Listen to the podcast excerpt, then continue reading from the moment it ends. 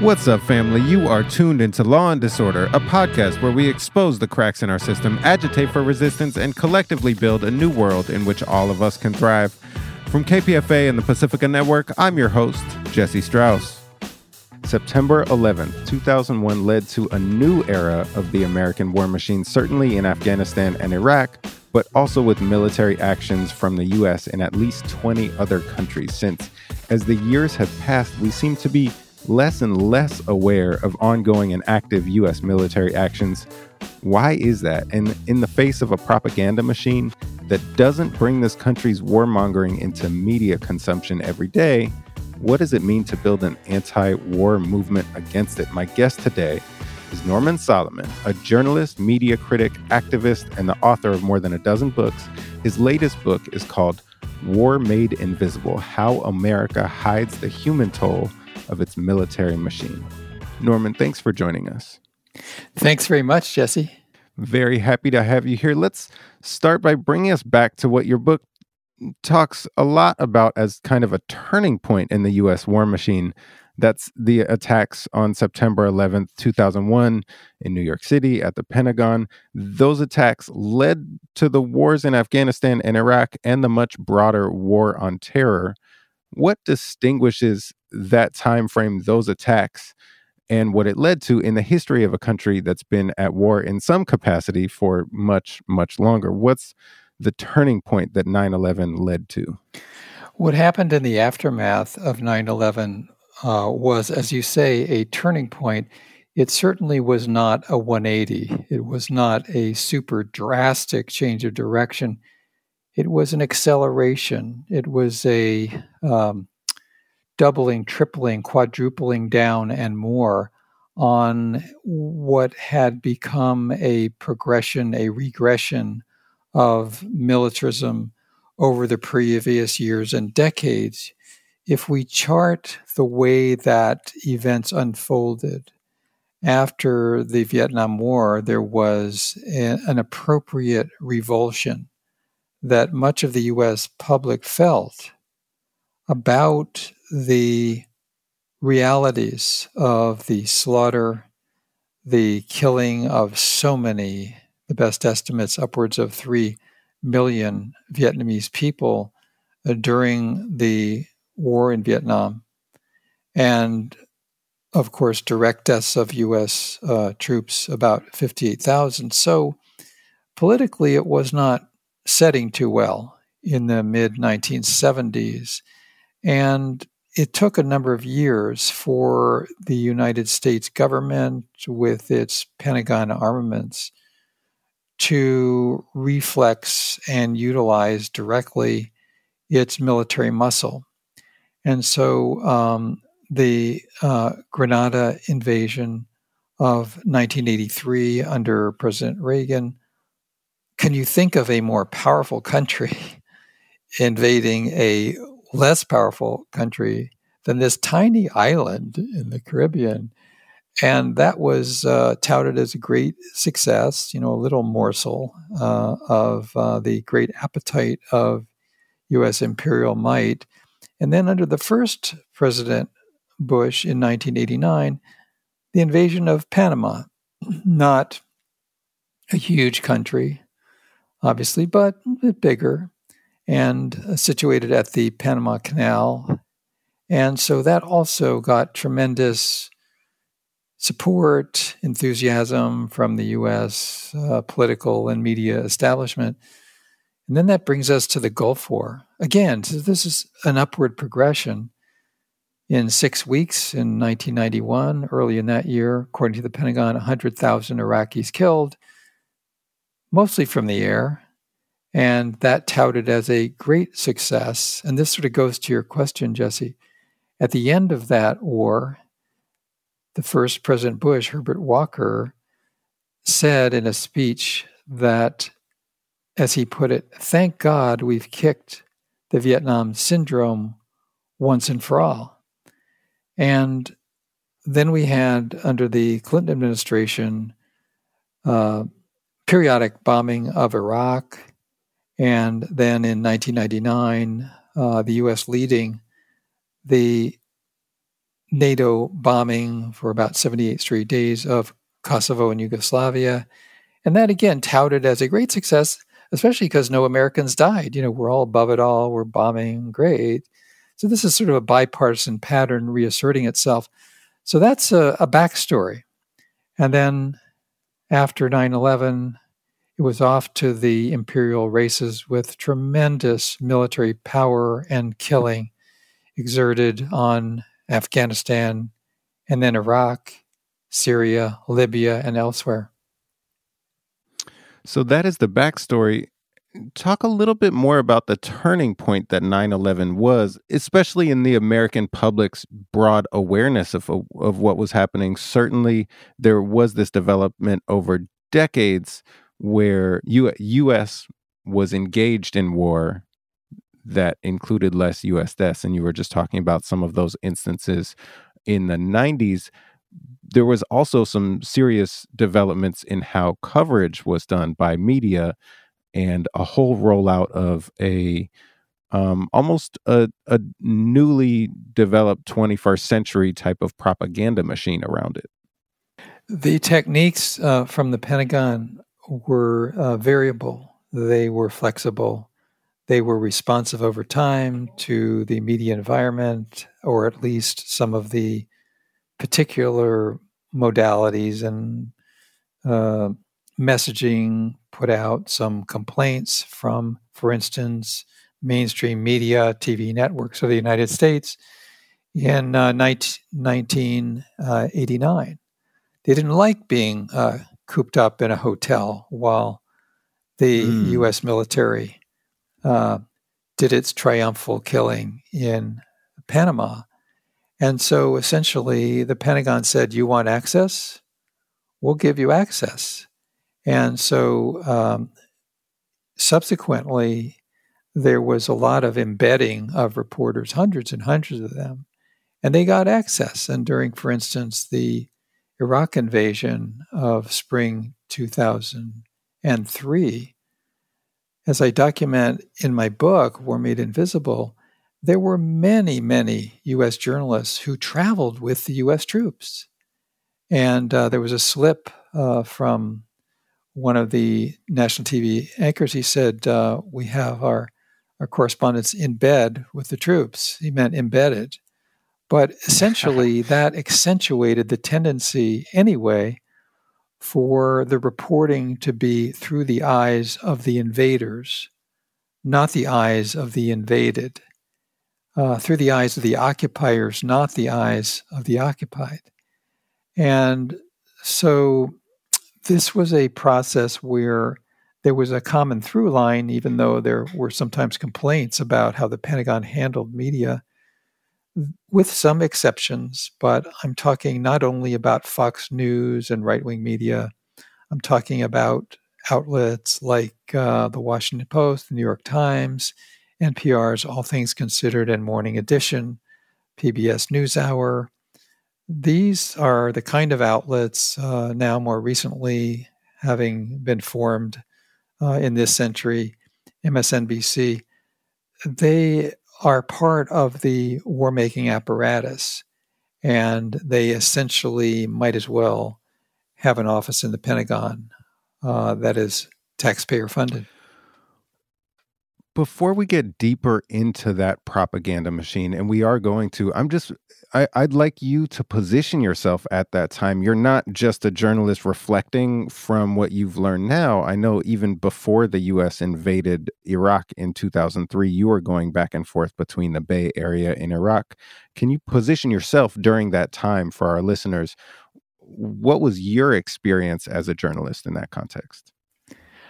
My blend of work for, uh, I suppose, several decades, you would say, is a combination of journalism and activism. I'm an anti war person. I grew up during the Vietnam War. And the myth that uh, journalism can or should be quote unquote objective is one that I've rejected for a long time. Uh, journalism should be striving for fairness, certainly should be accurate, but we have values, whether we acknowledge them or not. Um, even mainstream media, I don't hear them saying, well, let's debate on whether cancer is good or bad. Um, we bring values to the table. And so, in my work as the executive director of the Institute for Public Accuracy, I really perked up my ears in the summer of 2002 when Saddam Hussein announced that members of the US Congress would be welcome to come to Iraq and inspect for weapons of mass destruction. Now, of course, members of Congress were not qualified, but still, it was an opening. And it was immediately trashed by the bipartisan leadership on Capitol Hill. It was trashed by the White House. And I thought, wow, this is an opening. Clearly, the U.S. is moving towards an invasion of Iraq. We shouldn't be fatalistic. And so at the Institute for Public Accuracy, we began to ask members of Congress if they wanted to go to Iraq to engage in dialogue with the Iraqi regime. And eventually, we got a yes from a Democratic congressman in West Virginia named Nick Rahall, who was not particularly progressive, but he was of Lebanese ancestry. And we were able to reach him through the former U.S. Senator Jim Abourezk, who was one of the most progressive senators in our lifetime from South Dakota. He knew Nick Rahall. And so our institute ended up financing and organizing and sponsoring a small delegation that I was part of, led by Congressman, sitting Congressman Rahall and former U.S. Senator uh, Jim Abourezk, and also um, someone from the organization Conscience International. And so we had those meetings in Iraq, and that was the first of three visits that I made before the invasion. And we had meetings with um, Tariq Aziz, the second in command of the Iraq uh, regime in each case. And right after our first visit, um, the Iraqis um, allowed UN weapons inspectors back into the country, which actually the uh, Bush White House did not want to have happen, but did happen. And that's the voice of longtime journalist and anti war activist Norman Solomon, whose new book is called War Made Invisible How America Hides the Human Toll of Its Military Machine. I want to get into a little bit more depth around the strategies that are used to hide the human toll of the military machine. One of the elements that you you talk about is the need in order to hide the human toll is dehumanizing people. You have a really um, interesting conversation in the book around innocence, and you quote James Baldwin from The Fire Next Time saying, "quote It is innocence which constitutes the crime." It's interesting to me because the discussion of harm and justice in this country is is also centered around innocence. It's somehow easier for the US in general to find in the context Baldwin was talking about black or brown people as less innocent as opposed to say the professionals who died in the 9/11 attacks. Those people were so boldly innocent that the war machine builds their innocence in comparison to or lack thereof of others like say the hundreds of thousands or millions of civilians in Afghanistan and Iraq that were killed in those wars. Can you talk a little bit more about the concept of innocence and its relationship to humanization or lack thereof? In part, that could be connected to what we were talking about a bit earlier in terms of whether this was a, a turn in U.S. policy after 9 11. Right. And it was really an intensification. Uh, even with the invasion of Panama, the U.S. government, uh, through the White House and so forth, presented the United States as the victim. Now, how could that be? The United States invades Panama, and the U.S. is the victim? Well, there was a, a Navy officer who was strolling in Panama City with his wife, and uh, they were harassed and roughed up. So um, ergo e pluribus unum, the United States is the victim. So the U.S. has always been in these wars portraying itself as um, the victim rather than the victimizer. And that connects, I think, to the pervasive, although tacit, attitude that when Americans die, or somebody dies in the United States, in the case of 9 11, we are really, really, really the essence of humanity. We are not only the victims, but this is a transgression against all that is sacred. But when the United States kills with drones, with gravity bombs, with missiles, that's a whole other story. And something that I didn't really fully realize until I was working on this book, and I think it's another way in which the title is appropriate War Made Invisible, is that the victims of US firepower are made invisible through a sort of Venn diagram or uh, plastic set of overlays of what in US media and politics dehumanizes and makes invisible the victims of US warfare. And there are several factors, and one of them is racial. It really stunned me to realize, and it's a point that I have been unsuccessful in getting into major media with op eds and so forth. I have a number of op eds that get published on this or that, but this topic seems to be a de facto taboo. I don't see it in news media. Uh, and that is that in the so called war on terror, which really often has been a war of terror, the US government has killed a vast number of people, and virtually all of them have been people of color. That's just a fact after 9 11. And it's hidden in plain sight.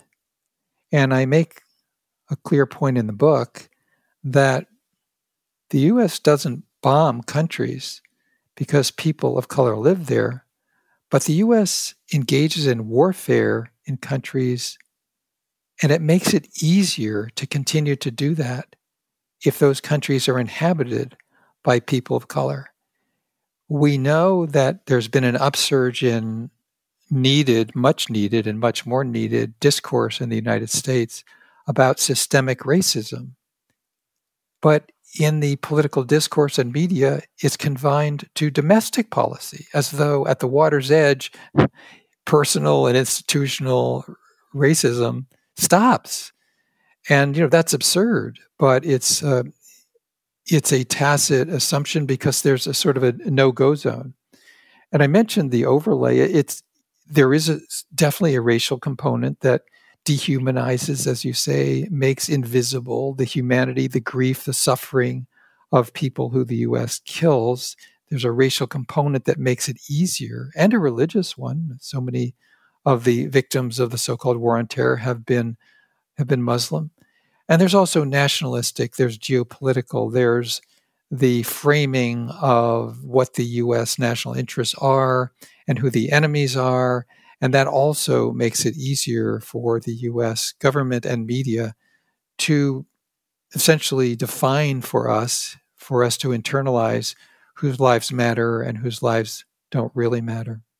One of the things you said is that somehow it's been easier to justify wars when they target people of color. And you've talked about violence abroad as well as state violence here in the US you also said that that death is hidden in plain sight and i guess i just want to challenge you a little bit about it is that death really hidden and or in the case that in some cases maybe it's very much not hidden why is that justifiable in this place? In US mass media, there are very fleeting reports when the United States slaughters people overseas. I mean, one example of many that I could have given in the book is when several hundred people, most of them children, were incinerated by a US bomb in a bomb shelter that they had taken refuge in during the Gulf War in Baghdad, that was a fleeting story. Yes, it was covered, but only in passing. And as I say in the book, the essence of propaganda and image making is repetition, not the occasional, not the exception. And so we had, uh, as I quote in the book, a major TV network just days later, uh, that anchor saying it had been just a almost a flawless war. Well, you know, what about those 800 people incinerated who were just as innocent as any innocent American who is killed in 9 11 or any other time. So I think that question is how visible are the victims of U.S. military firepower? And I think the book makes a case that they are virtually invisible in terms of emotional impact. That is the opposite of, for instance, what happens when Americans die in a war or what happens when an enemy of the United States government is slaughtering people, as is the case in Ukraine.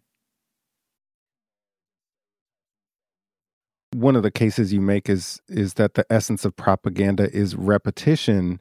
You have a specific focus w- within that section of the book on defense spending and even that phrase itself. I'm wondering if you can draw that thread out for us. What are we really talking about here when those concepts are normalized so much that we can call war spending defense spending?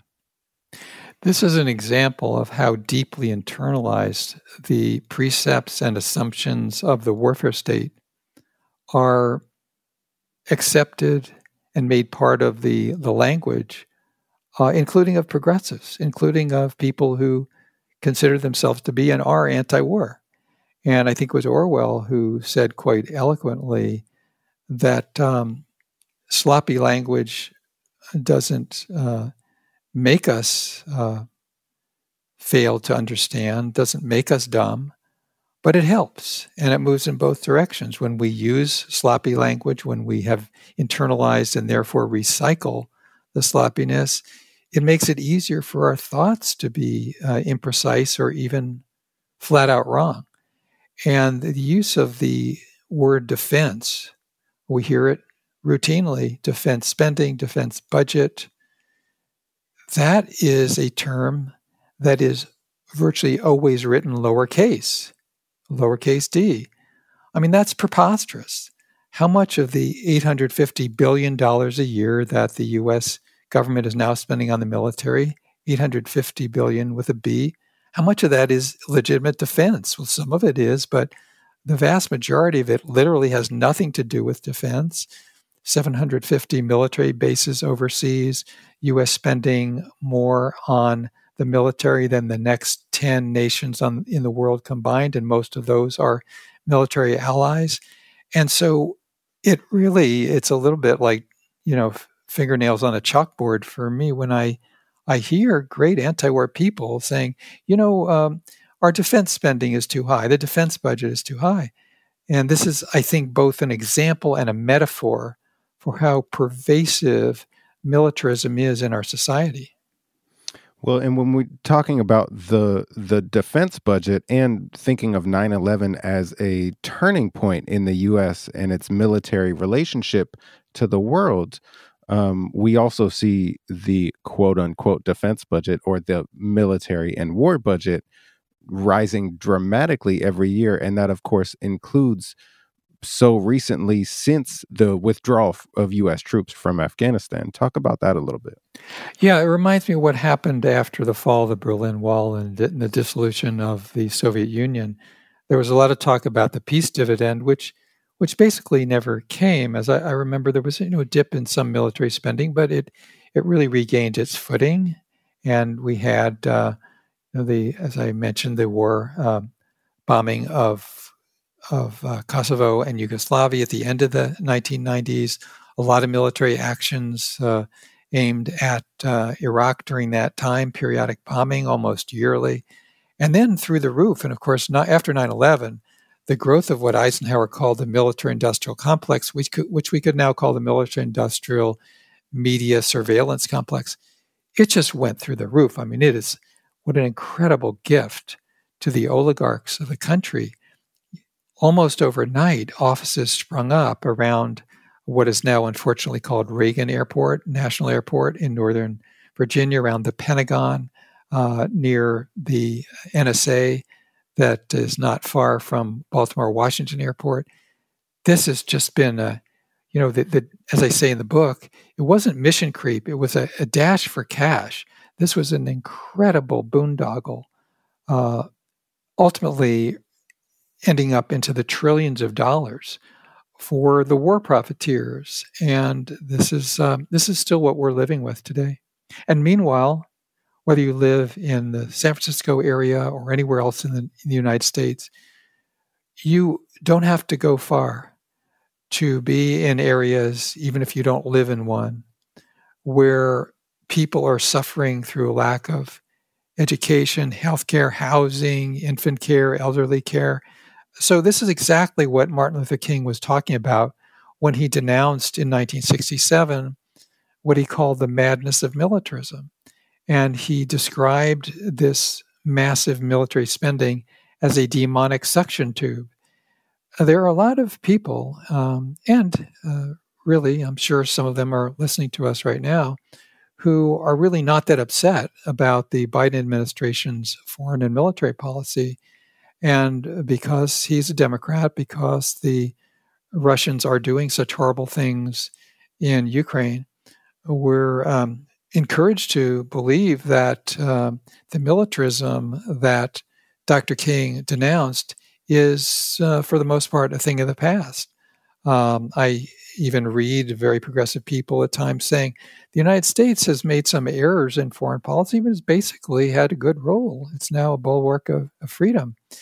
And I wonder how that would play with people in Yemen, for instance, who um, are survivors in a country where, according to the UN, nearly 400,000 people have been killed since the Saudi led war on that country since 2015, a war supported actively with military sales and training and surveillance information, reconnaissance info actively held by the US government, whether it was Obama, Trump, or Biden. So this sort of gets back, Jesse, to the question you were raising a few minutes ago. Why is it that the people slaughtered in Yemen somehow have less of a media and political profile, to put it mildly, as people in Ukraine? It's yes, there's a racial and religious component, but there's also the US foreign policy component as well that uh, if the U.S. is doing the killing, uh, let's soft pedal it. As a matter of fact, MSNBC, as I cite a study in the book from the Media Watch Group Fair, scarcely covered it at all. They were doing like 5,000% as much coverage of Russiagate. This is way before um, even the Ukraine war uh, happened. Uh, virtually unmentioned the U.S. assisted war on Yemen for years and years, while tremendous coverage of the evils of uh, what were alleged to be major uh, Russian interferences in the uh, 2016 election. So um, we sh- we have no reason to be smug as progressives about our own media and political culture around militarism, because quite often uh, that culture has made tremendous strides and inroads uh, within our own communities. You're listening to Law and Disorder on KPFA, and I'm Jesse Strauss in conversation with longtime journalist and anti war activist Norman Solomon, whose new book is called War Made Invisible How America Hides the Human Toll of Its Military Machine. Now, Norman, we've been talking about these military political developments essentially since 9 11 all over the world in in many continents around the world. You were just talking about Yemen. We're talking about increased uh, military budgets, increased weapon development. Let's bring it back home a little bit because every time, and and even in your conversation about Dr. Martin Luther King's uh, anti-war attitude, every time we build out this quote unquote defense spending or war spending abroad, there's a very direct impact here at home, right? tremendous uh, effects, directly and indirectly. Uh, it's in the category of let us count the ways, and we would inevitably leave some out. It's a militarization of the culture. It's ways in which uh, literally millions of young people in this century from the United States have been trained how to kill. And uh, they've been encouraged through their training, and then often in battlefield conditions or uh, looking at pixels on a console as drone operators and other uh, such functions encouraged that is is a patriotic laudable activity to learn how to and if necessary to kill other people. And yet then most of them return to civilian life and the pretense is you can uh, you just take the military uh, training and the um, acculturation for killing um, out of those human beings? Well, in many instances, you can, but it, it has an effect, and on some, it has uh, an effect where they can't, so to speak, turn off the switch. And even if they can, which is the usual, um, what used to be called shell shock, now PTSD, is rampant. And yet, uh, political leaders don't like to talk about that very much. And so that's one ripple effect. The uh, Pentagon has something called the 1033 program, which provides gratis um, MRAPs and other military uh, hardware and software and so forth uh, to police forces. It's a gift, and you have to give it back if you're a police force if you don't put it to use. This is this has been modified through the uh, many year efforts of Congressman Hank Johnson so that Biden signed a bill to to reduce the scope of the 1033 program, but it still exists.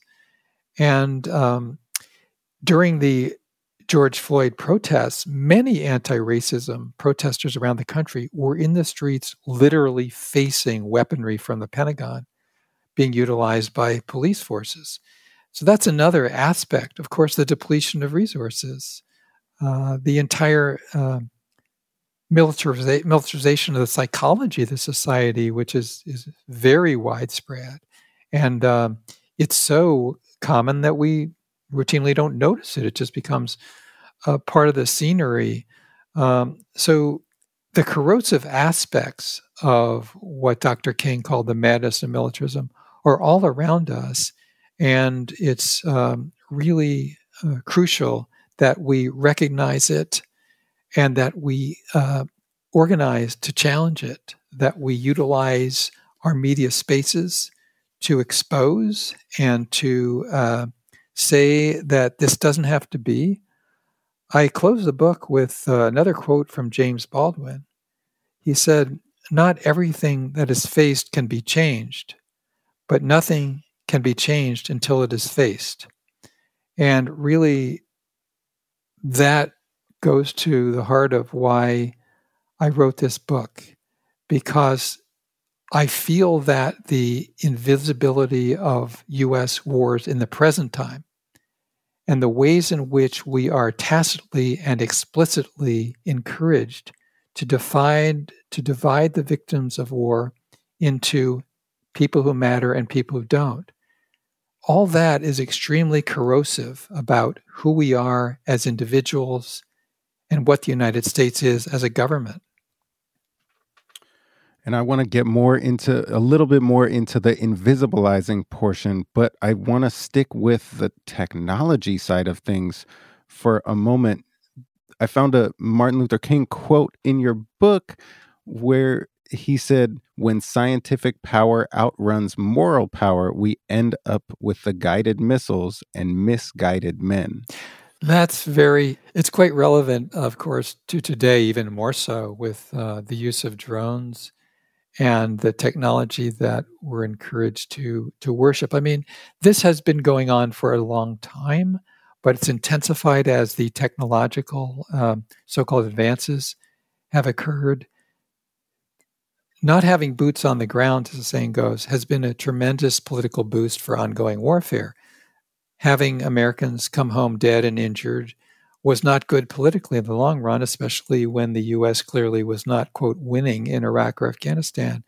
So being literally and figuratively, supposedly, above the above it all by bombing and using drones and so forth with the latest technology, that's been a real plus for the war makers, for one person in the White House after another who keeps wars going, but it's less muss, less fuss politically and in the media because uh, so few Americans are dying. So that's that's certainly one dynamic that that we've been dealing with.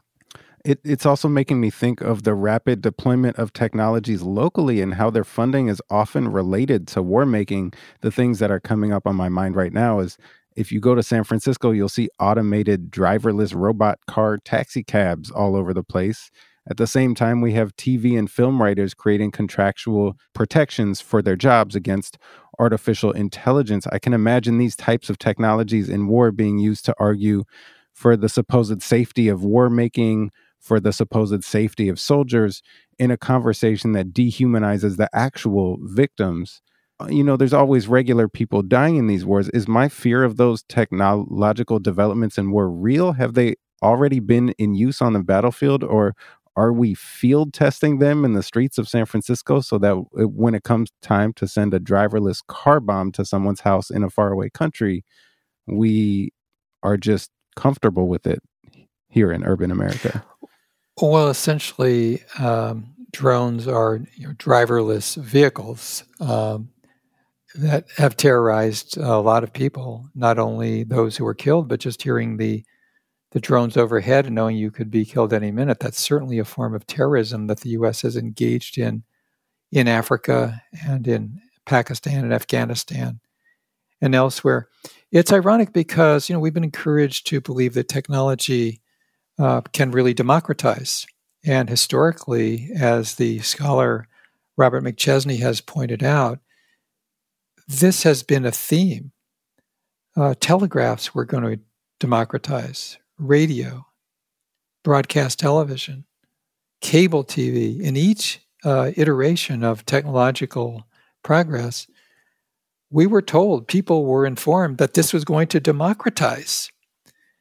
And I think we need to really keep in mind a point that Herbert Marcuse made that technology really is subservient to who controls it, who has the dominance of it. And digital technology is, you know, a overarching case in point right now. So we're we've been told, hey, this is you know because you have your cell phone, you have more freedom, and in some cases, you know we could we could say that. But who's in control? Who's making money off it? Who's directing the uh, the trajectory of the algorithms? Whether it's Facebook, whether it is uh, the Pentagon. Part of the tragedy is that these tremendous technological advances could be used to heal the sick, to house the homeless, to elevate the human experience on the planet. Uh, instead, we've got fossil fuels that are uh, accelerating a climate emergency. We have a lack of democracy. And I think that goes to the underlying, uh, in some ways, most basic question, which is do we have a democracy in place? We have an oligarchy in place. And we hear a lot, and we should hear denunciations of Russian oligarchs. We got Russian oligarchs. And except for Bernie Sanders, it's hard to find anybody in Congress even willing to say so. Well, in your book, you create some portion of a proposal to create a more democratic space, you wrote, and this is a quote to activate a more democratic process will require lifting the fog that obscures the actual dynamics of militarism far away and close to home. To lift that fog, we need to recognize evasions and decode messages that are routine every day in the United States. That brings us back to the centerpiece of the invisibilization that your book is about but Norman, what could it really look like to lift that fog? We've got to challenge mainstream media and we need to sustain and build and support, and that would include, of course, KPFA, support independent progressive media outlets. We are, you know, people want to get uh, biblical. It's a David and Goliath battle, or uh, you know, a Joan versus Goliath battle, and it's a battle that that is ongoing. So, uh, exposing and confronting mainstream corporate media, uh, which really I would include um, NPR and PBS, and also building uh, con- contrary alternatives, uh, counter counterpoints to uh, to show that there are other ways to function, to have communication that's horizontal instead of vertical, that's not subservient to to corporate and government power. So that's that's part of it, and a lot of it I think is in our our political culture and how we analyze and critique and uh, move away from the the credulous approach that is is really easy to sort of uh, slide into in terms of mainstream media. When I was in civics class in high school, and I think this was true of many many people, I was taught that democracy required the informed consent of the governed. We don't have, certainly in case of, of war and peace and U.S. foreign policy, no way do we have the informed consent of the governed. We have the uninformed pseudo consent, which has nothing virtually to do with democracy. And we are talking about mainstream media. I would also just like to add that um, when we're talking about younger people in our communities, the the function of social media for how people get information is huge and is hugely impacted. It's also controlled by very small minorities of people who have major business interests in many of the same ways that mainstream media has. The algorithms are so powerful, and they they um, don't completely, but they largely determine what pops up on people's social media screens, what is elevated. That if it's inflammatory, if it gets more eyeballs and clicks and so forth, these are not benign institutions, of course. To put it mildly, it's a pretty much 180 from that. The Facebook and Twitter and so forth. Why does it exist? It exists to extract uh, maximum profits for for certain individuals and uh, corporate entities, and that is where we are. And creating a contrary culture, uh, not only individual but in terms of structures and institutions that's that's really uh, central to the tasks ahead. And it is quite a task ahead. You know, Norman, I can't end this interview without asking a few direct questions about Ukraine. You've talked about Ukraine, and I've been holding off a little bit because it feels like such an important conversation right now. It is a significant war. We are going on a long time in that war now it's also a difficult situation. I'm wondering if you can just reflect on what it could look like to have a functional anti-war stance in that a functional anti-war stance would have a single standard of human rights a single standard of adherence to international law and really a single standard to how we respond i believe that the US media coverage on the whole of the suffering in Ukraine from this indefensible Russian war on Ukraine, the coverage of the suffering has been very good. What a contrast to the non coverage, little coverage, sparse coverage in US media of the suffering from those who have died and been injured and lost loved ones because of Pentagon firepower in Afghanistan, in Iraq, in Syria, in Libya, and elsewhere. It's a virtually not night and day difference, as I document in the book. And that should create a lot of soul searching because increasingly on the left, among progressives, in the last year and a half, maybe unconsciously, there's been a bifurcation of our compassion. And that's very corrosive. We need a single standard. And it's not just about wars that we think of as being in the past. I would give an example. Uh, where I live, if I drive around, I see Ukrainian flags. I've never seen a Yemeni flag. I'd ask people listening to us, you've probably seen Ukrainian flags. How many Yemeni flags have you seen? I bet you've seen zero displayed in your neighborhood.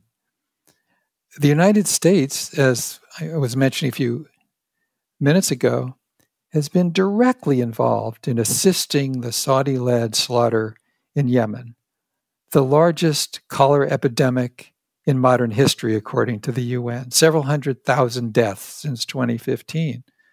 So, when we talk about Ukraine, we shouldn't do it in isolation. We do need this single standard. We're now in a situation where there's essentially a almost taboo in many people's minds about advocating for diplomacy. Diplomacy has become almost a dirty word when it comes to Ukraine on Capitol Hill and in US media and in the minds of even some progressives. A ceasefire has become uh, very, very controversial, even to advocate. And this is, I think, a very odd and damaging mindset for people who think of themselves as anti-war or other people to think of. Look, there are there are roots for this war. There's no justification for what Russia has been doing to Ukraine. There is an explanation. And as I go into in the book, the expansion of NATO was, um, as many uh, even conservative experts were warning, going to be catastrophic. Not just George Kennan, but dozens and dozens of prominent analysts with U.S. foreign policy, diplomatic experience. The message was don't do it.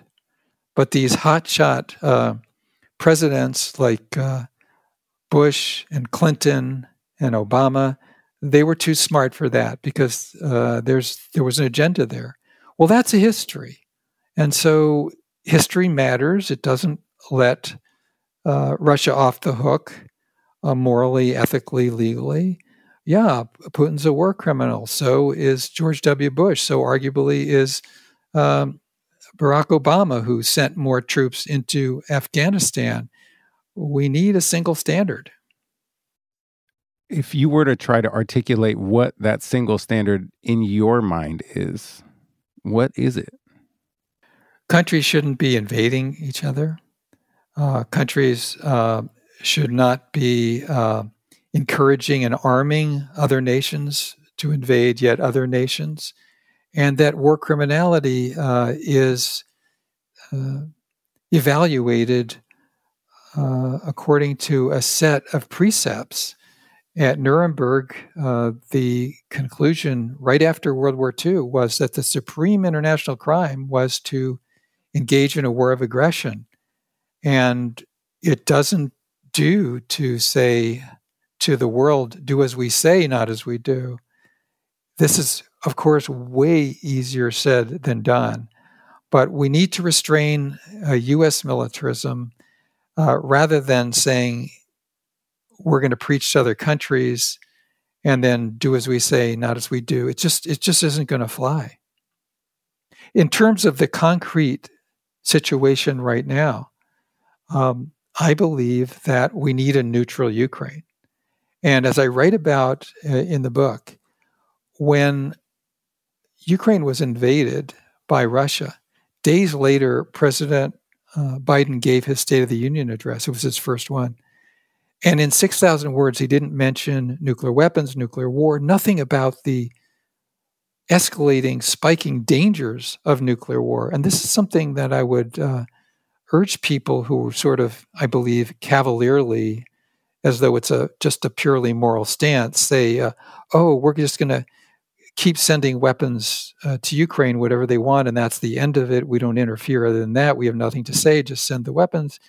How moral a stance is to continue to say essentially to Ukrainians, "Let's you and them fight." let's have you kill more and more Russians. Let's have more and more Russians kill more and more of you. And we'll send the weapons because we're so moral about it. Uh, that's no solution whatsoever. The uh, reality is that we have a lost opportunity that needs to, as much as possible, be regained. Right before the invasion, at a news conference, President Biden was asked, Do you support bringing Ukraine into NATO? And he had the opportunity to say no.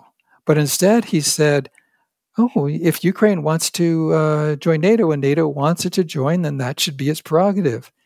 And uh, some people may think it's not applicable, but it surely is if decades ago, the, the Russian led Warsaw Pact were to incorporate Mexico or Canada and point missiles uh, towards the United States, uh, it would have been completely unacceptable um, to the U.S. and it would have uh, taken uh, predictably military action. So the idea that only the United States can define what is national security for any other country, that uh, we have our Monroe Doctrine but uh, when other countries even want to define at their own perimeters what their national security might be in terms of hoping for neutrality uh, around what could be a buffer zone, uh, somehow that's unacceptable. So the idea of U.S. exceptionalism that we are the light onto the nations, that although we're 4% of the world's population, we are really the gift uh, to humanity people elsewhere in the world just aren't going to buy it. And we're going to have to end on that note of acknowledging and shutting down American exceptionalism. And we're going to end on the note of a single standard that Norman is bringing. Norman, thank you so much for joining us today. Thank you, Jesse. That's the voice of Norman Solomon, a journalist, media critic, activist, and author of more than a dozen books. His brand new book is called War Made Invisible How America Hides the Human Toll of Its Military Machine.